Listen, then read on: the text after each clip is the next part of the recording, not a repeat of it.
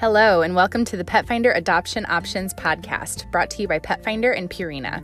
I'm Katie Schmuke, and each week I'll be interviewing some of the best teachers in animal welfare to share their tips and tricks to help you get more pets adopted. Let's get this episode started.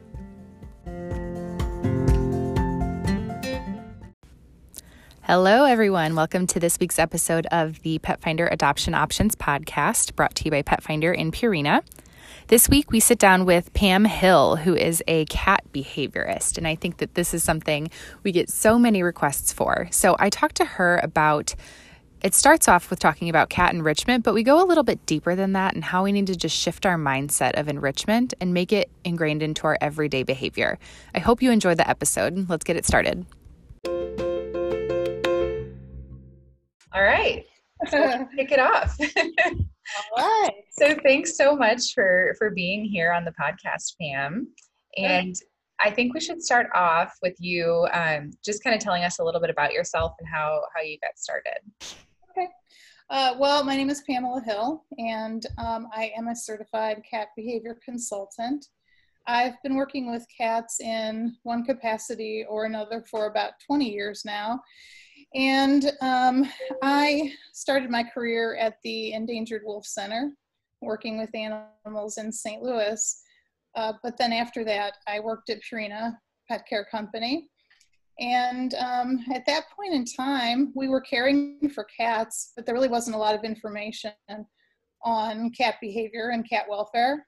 Um, that was a field that kind of didn't exist in terms of training and certifications. So I just took advantage of every training opportunity that I could get. And I worked with cats all day in and out. And um, so eventually that became my field of expertise. And now I work with cat owners and I work with animal shelters and rescues, uh, vet clinics, uh, some businesses that focus on pets. And um, when it comes to shelters and rescues, I help them uh, evaluate where they stand with cat behavior and cat welfare with their programming and uh, help them implement strategies that will get more cats adopted and help them keep more cats in home and prevent them from coming into their shelter.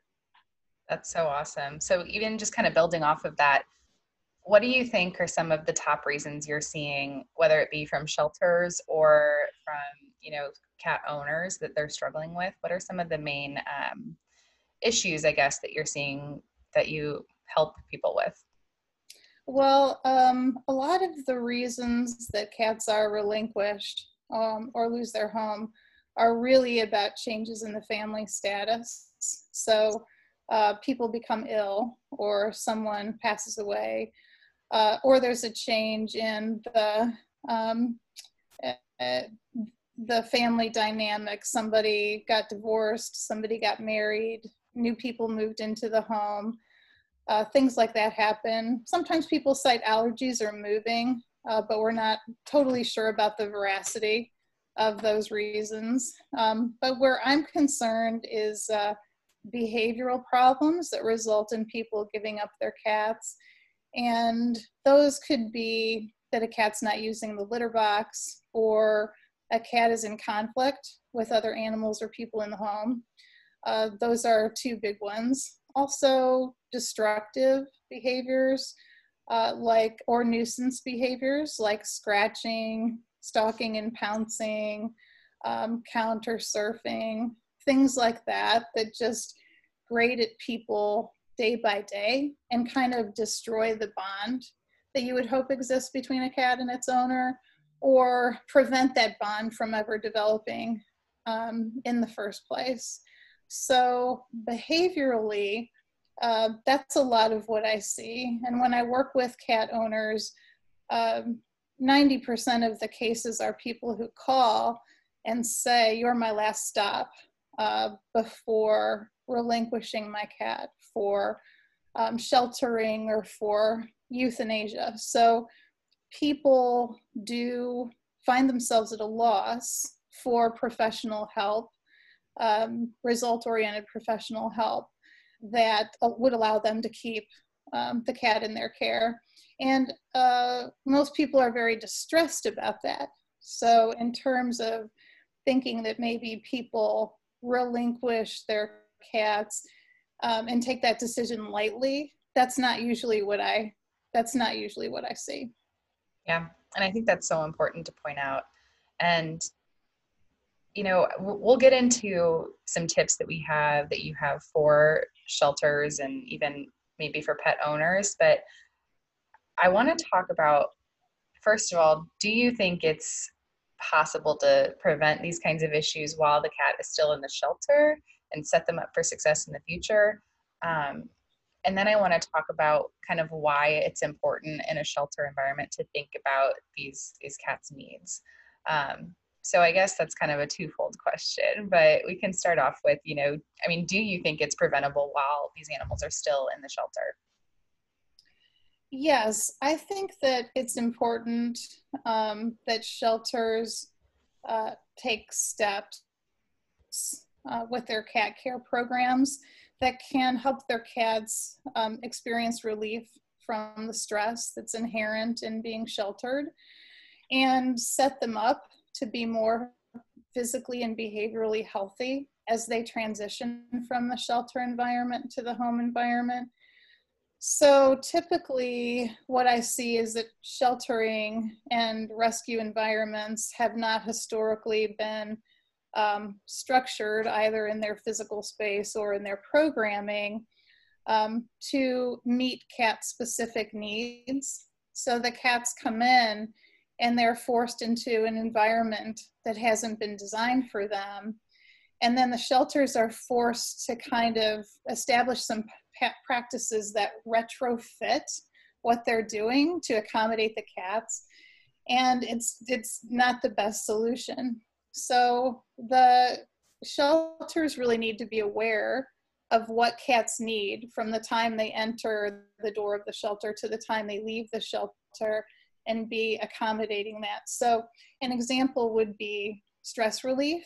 Um, so shelters should do everything from the time the cat walks through the door, like I said, to the time they leave to be thinking about what all of the stressors are that a cat could be experiencing in the shelter and what all they could be doing to help relieve that stress. So um, cats frequently uh, go into a shelter and they're under stress the whole time and uh, because the environment doesn't allow them to uh, enact their natural behaviors. So they're forced to suppress those behaviors, and that causes stress. We, uh, as people, are not that great at recognizing stress in cats, and cats are really good at hiding discomfort. So sometimes we might not be able to see that a cat is stressed unless it's manifesting as a physical deterioration or in behavioral problems, but it's a safe bet that all the cats are under some level of stress. And it's good to do things that alleviate the stress. And some of those things are simple, like making sure every cat has access to scratching opportunity um, throughout the day. And some of them are more difficult, like making sure that um, the intake area is not um, increasing the stress of cats.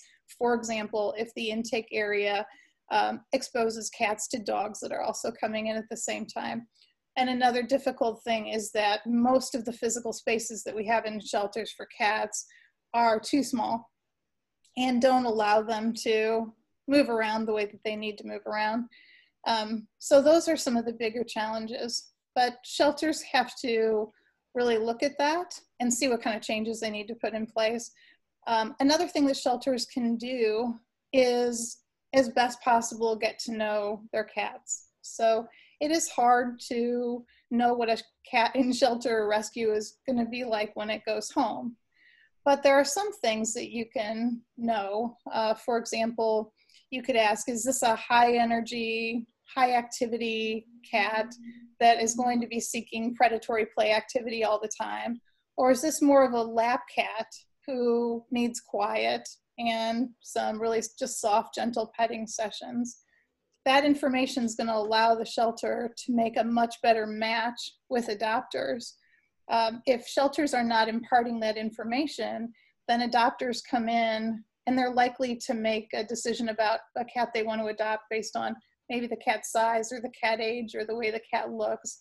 Those aren't the best indicators for a lifetime of success uh, with a person and their new cat. And then a third thing that a shelter can do is impart information to adopters on how to set up their home and their routine with their cat so that um, the cat doesn't become frustrated and start enacting behaviors that end up frustrating the adopters. So adopters and shelters need to know that if the behavioral needs of cats aren't being accommodated, then uh, those cats are likely to act out in some way. And even if they're not acting out, their quality of life is compromised and their welfare is compromised. So those are three things that a shelter could do to increase the chance of success of a cat in its new home. Yeah. And I think that's so important. And, you know, I, I think a lot of shelters would say, well, that sounds great, but I don't have enough staff. But volunteers, and I, I just my personal kind of opinion is I feel like we get a lot of really great cat volunteers who are very passionate about the cats and the care. And I think that's a wonderful opportunity to get them involved and, you know, help them help the cats. Yeah, there's no way around the fact that whenever you're an organization or a person with limited resources and you have to do more, it's going to be a challenge to figure out how to incorporate the more that you have to do.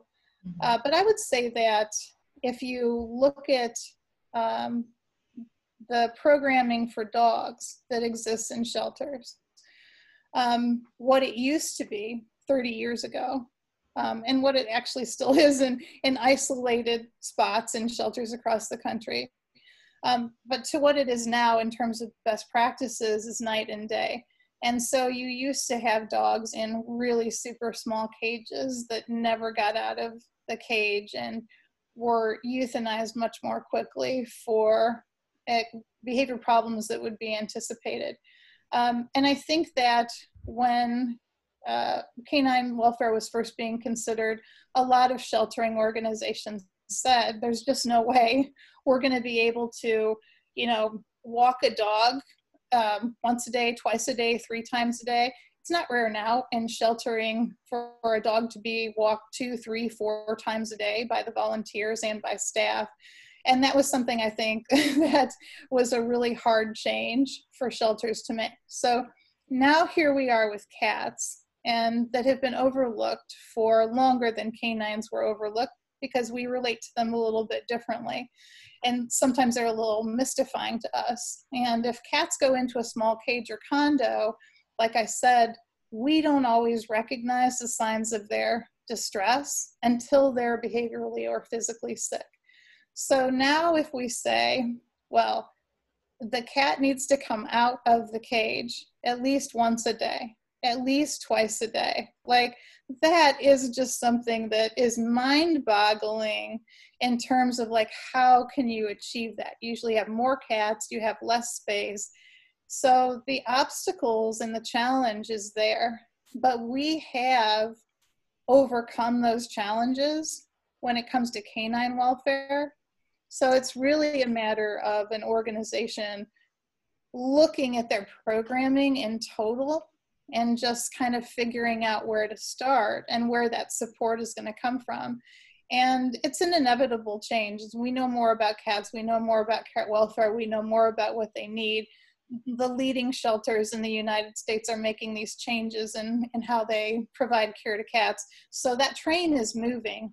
Um, it's really not um, it, it's not a solution to say we don't have XYZ that we need to do this. It's more how are we going to figure out how to do this and get everybody on board to to help work it out and figure it out. So it's not an option if you really care about the welfare of the cats and you want more of them adopted, you want less of them euthanized.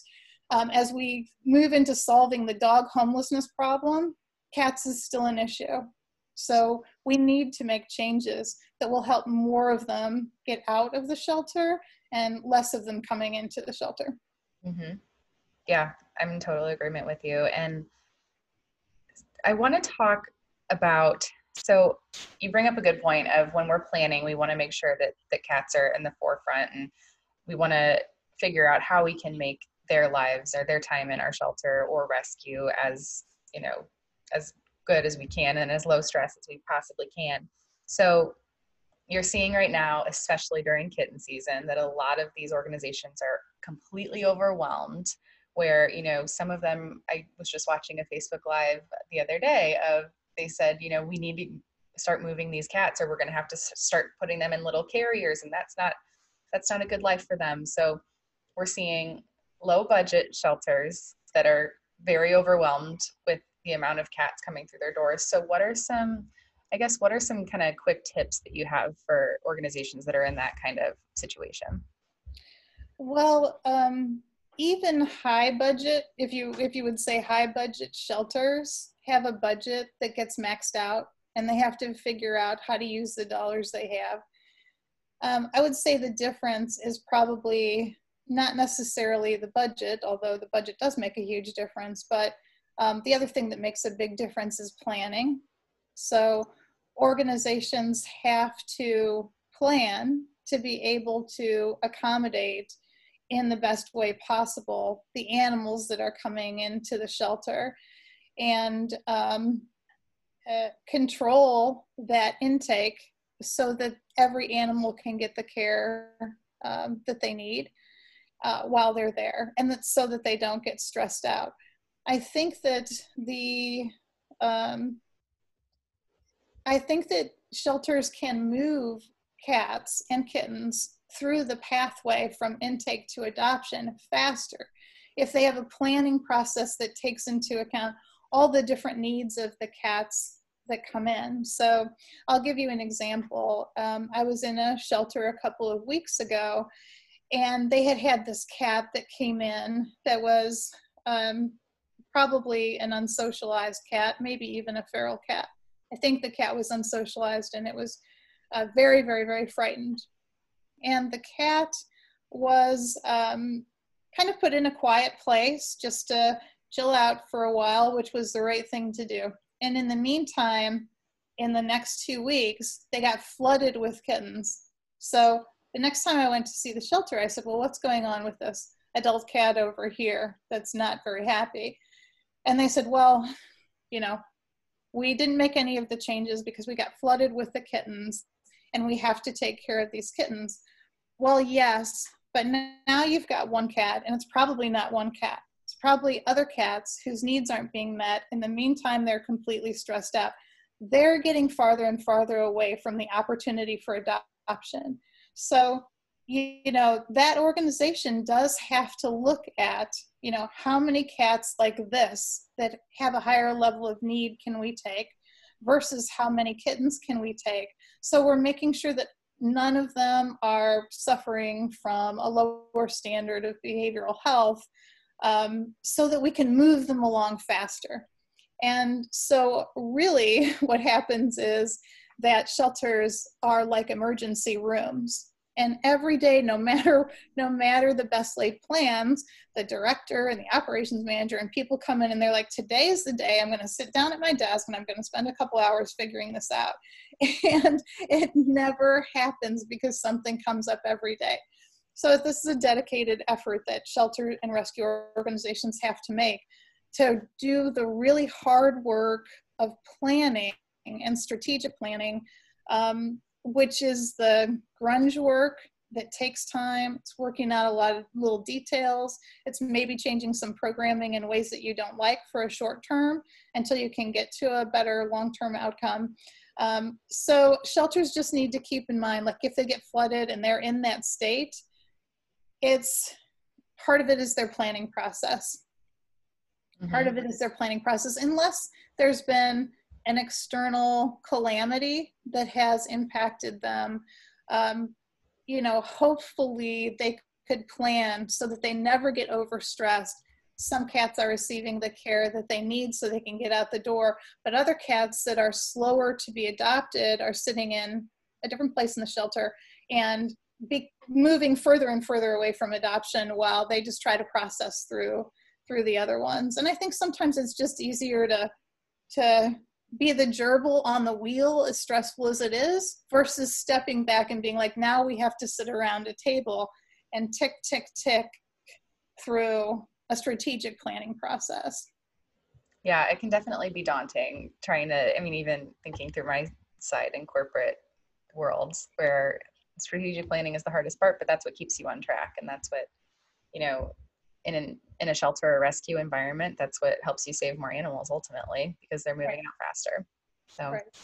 yeah, I think that's a great point. And I wanna I had the idea to save this question till later, but it feels like it fits right now. So mm-hmm. I've been hearing you say um, meeting their behavioral needs. And um, I think that I love that. I love hearing that. And is that, I want to talk more about that. Is that the same as enrichment? Is it different from enrichment?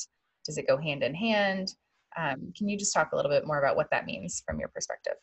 Yeah, so let's talk about enrichment um, for a minute because that's really the topic of our talk. And um, because I think that's the term that most people know. Um, for the last about five years, I've been speaking at a lot of sheltering conferences. And this is a question that I get all the time, which is uh, I don't think we're doing enough enrichment, but how can we do more enrichment? All right. So I want to talk about enrichment for a minute. Enrichment is a term that has been around for a long time, I think since 1925, which is almost 100 years. And it is a concept that grew in popularity over the decades, but really in the 1980s with the rise of the animal welfare movement. And then in, in the 1990s, there actually was a scientific field of inquiry that sprouted up around enrichment. So there were there there was scientific inquiry before, but it, it became much more popular after the 1990s. So we're really only talking about the 1990s moving forward, where we actually started collecting data about what animals need from their captive animals need from their environments.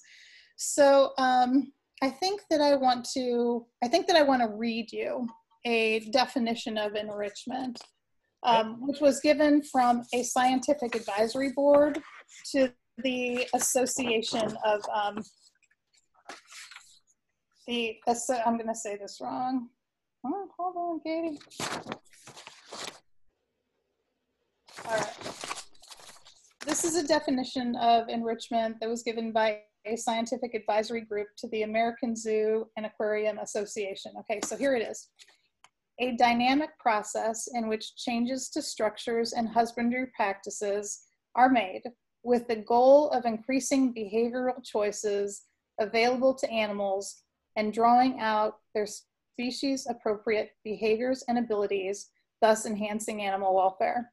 All right, so what the idea of enrichment acknowledged and brought into the light of day is that captive animals that are in good physical health may still be suffering simply because they can't be themselves behaviorally. So an easy visual for this would be, you know, the elephant that's confined to a small cement enclosure, um, who is technically healthy, but is languishing, right? Um, so as a society, our idea of stewardship of our idea of our stewardship of captive animals um, has not been where it should be, which is to include all of the facets uh, that contribute to welfare. Um, so this was given a lift through the idea of enrichment and then by scientifically studying different animals to understand what the full picture of their welfare needs look, looks like.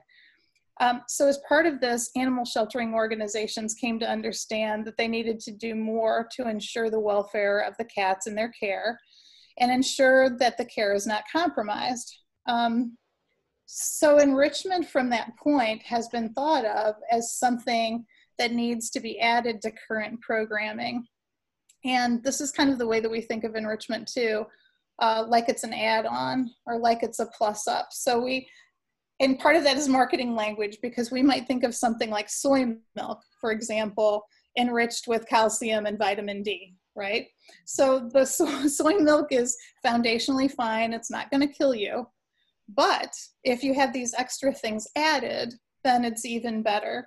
Um, so for the last 20 plus years, we've seen shelters um, figuring out and struggling to figure out how to add enrichment to their programming.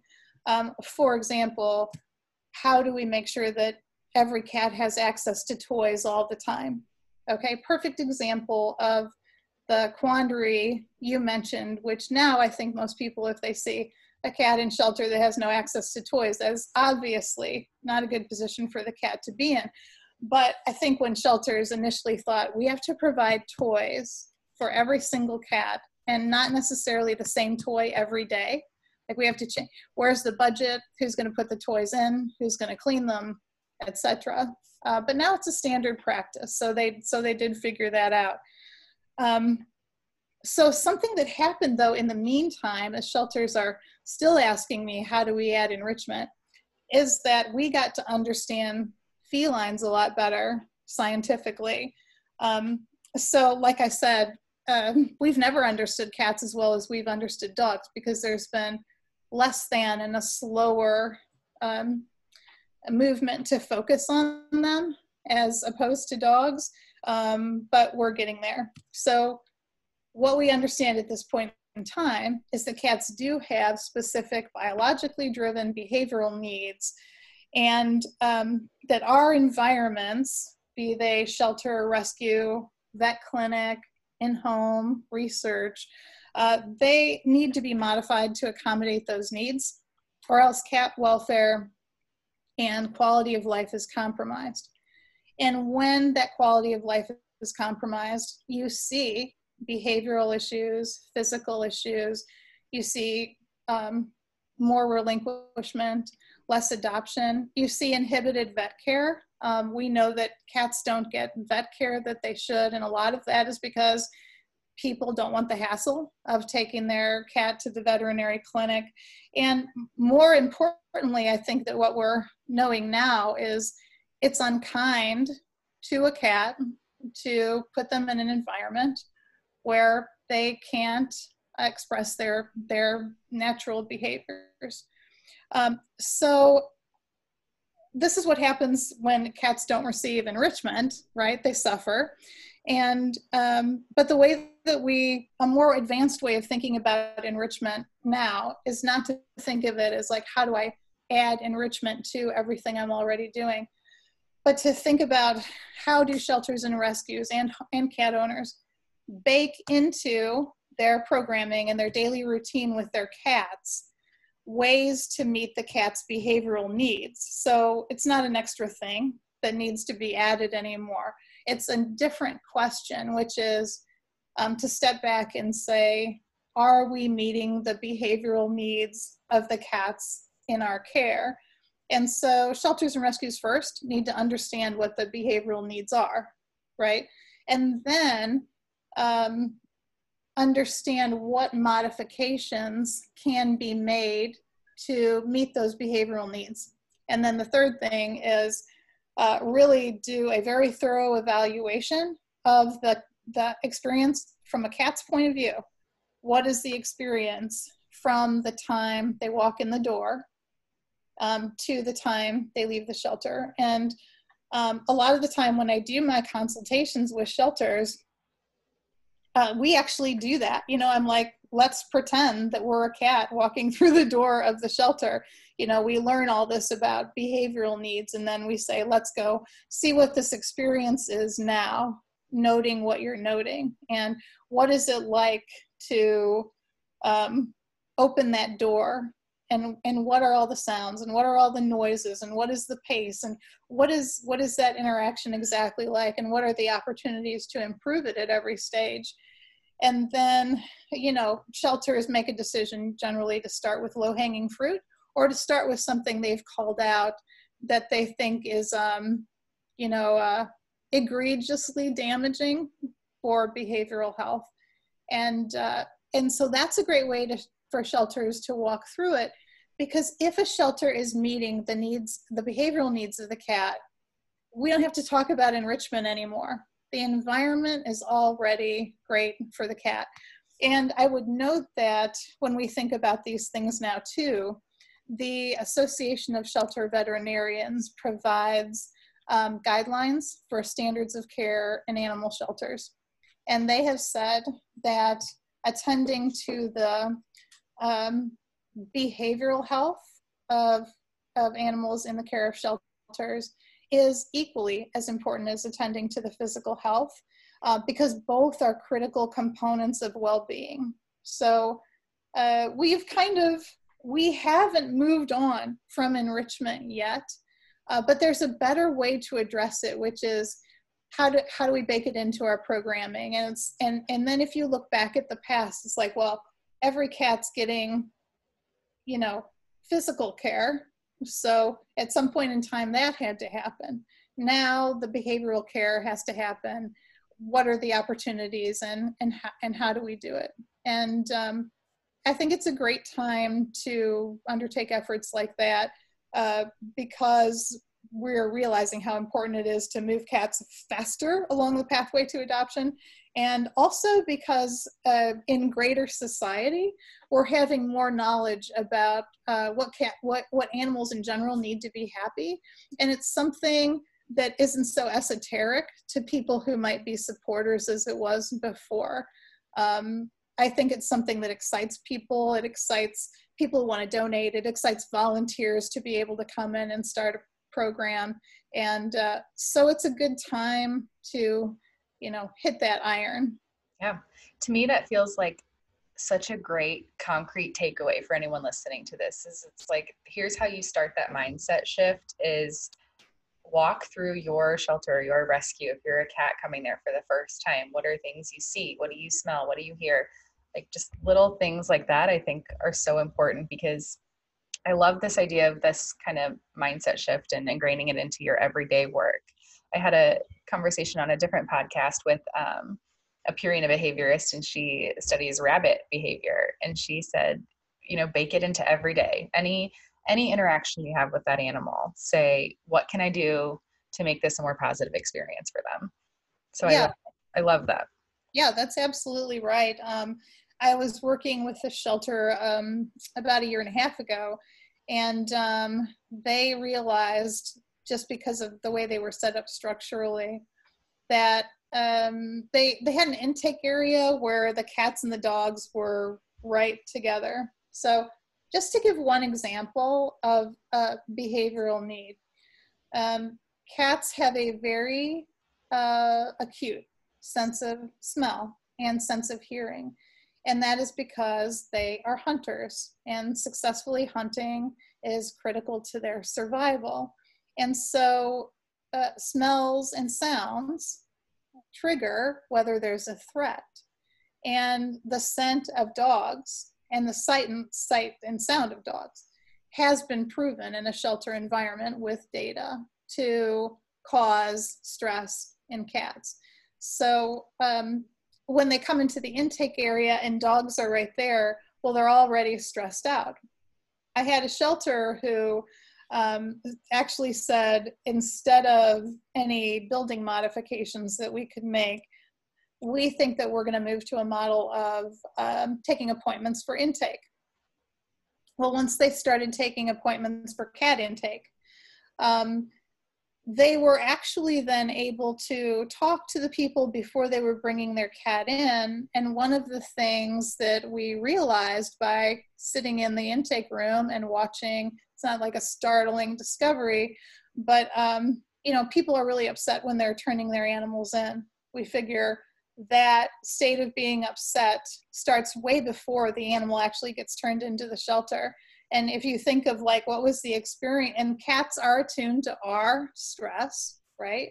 So, uh, what was the experience of that cat with their owner from the time of that decision that got made by the owner? And how is the owner acting? Is the owner crying and begging their cat to get into the carrier? Is you know the person apologizing the whole drive to the shelter?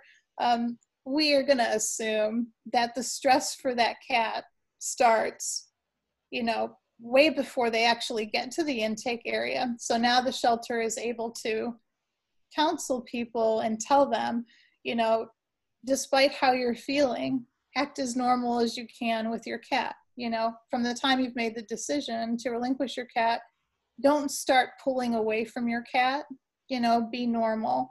Be normal and calm when you put them in the carrier. Be normal and calm with putting the radio on. Be normal and calm when you walk into the intake area.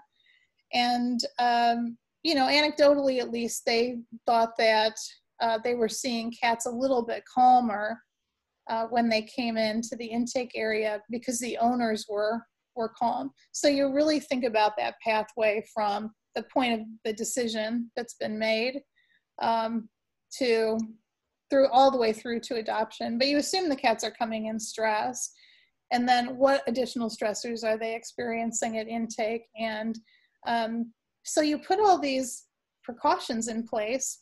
You accommodate your environment uh, that's upfront work. But then maybe what happens on the back end is the cats are more relaxed when they go in to see that vet at intake.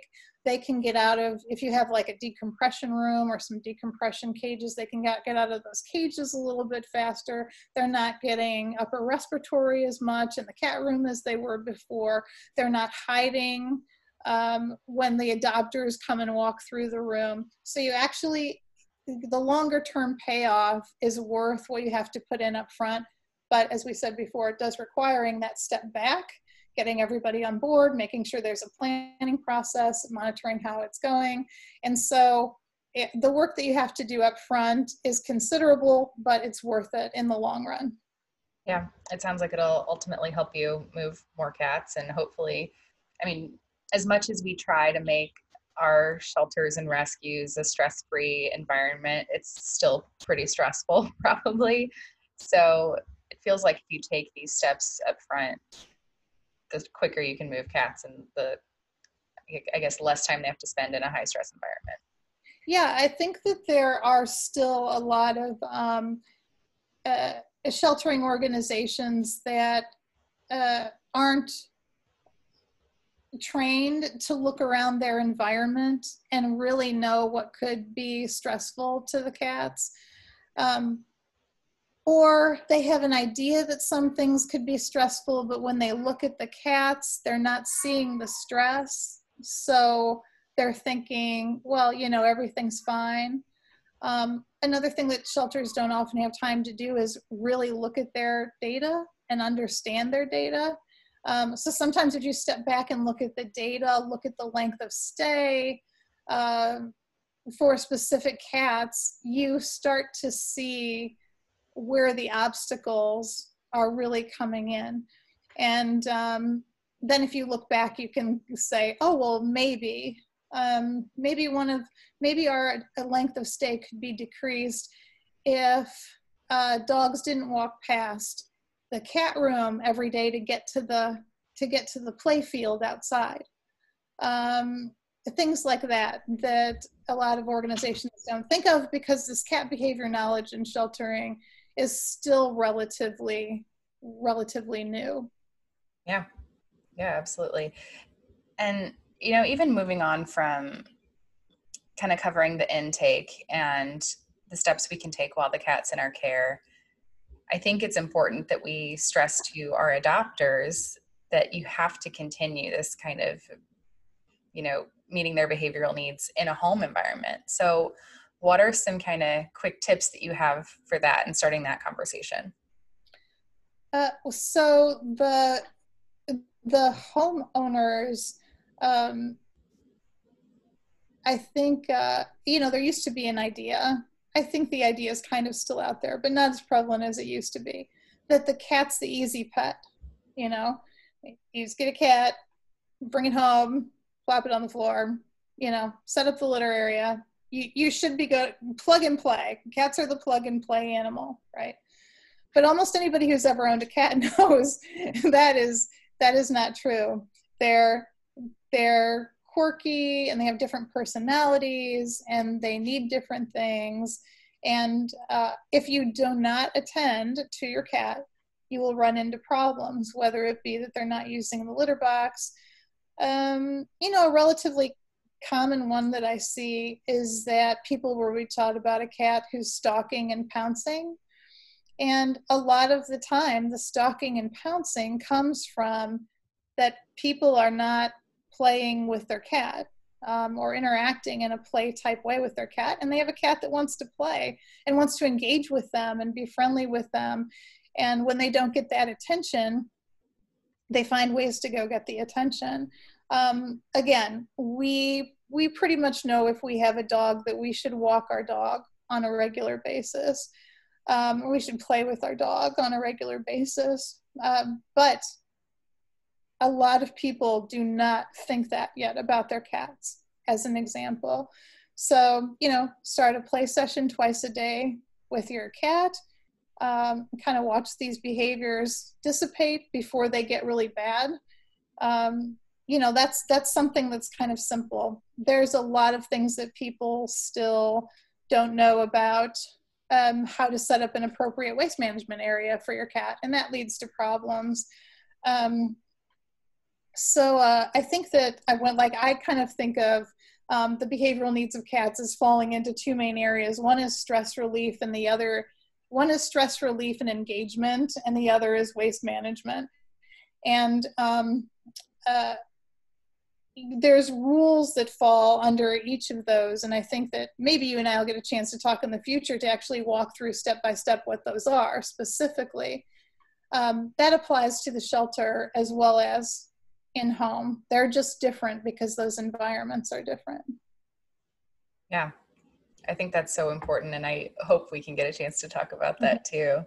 I think that would be a really great conversation maybe for a uh, part 2 or upcoming podcast. Mm-hmm. Um, so I feel like we've covered off on a lot. Um, and I think that people listening are going to want to be learning more and and we've given them some places to start, but where can they find more information?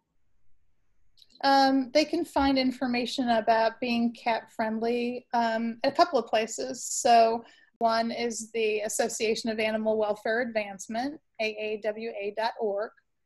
Um, another place is the American Association of Feline Practitioners, AAFP. They have information on becoming cat friendly, very helpful. And I think that a key foundational document is the ASV, Association of Shelter Veterinarians, Guidelines for Standards of Care in Animal Shelters. And um, all sheltering and rescue organizations should be familiar with the advisement that's offered in that document. Yeah. and there are there there are cat behaviorists like me that shelters can reach out to um, my website is thatcatgirl.com, and um, I provide help to shelters all the time, depending on what their needs are. Great. Well, that's awesome. I think this is a good point to wrap up. And, you know, thank you again so much for coming on. And I learned a lot. And I think everyone listening to this learned a lot too. And I can almost guarantee we'll have a part two. So I appreciate that. And uh, yeah, thank you again. All right. Well, thank you for having me.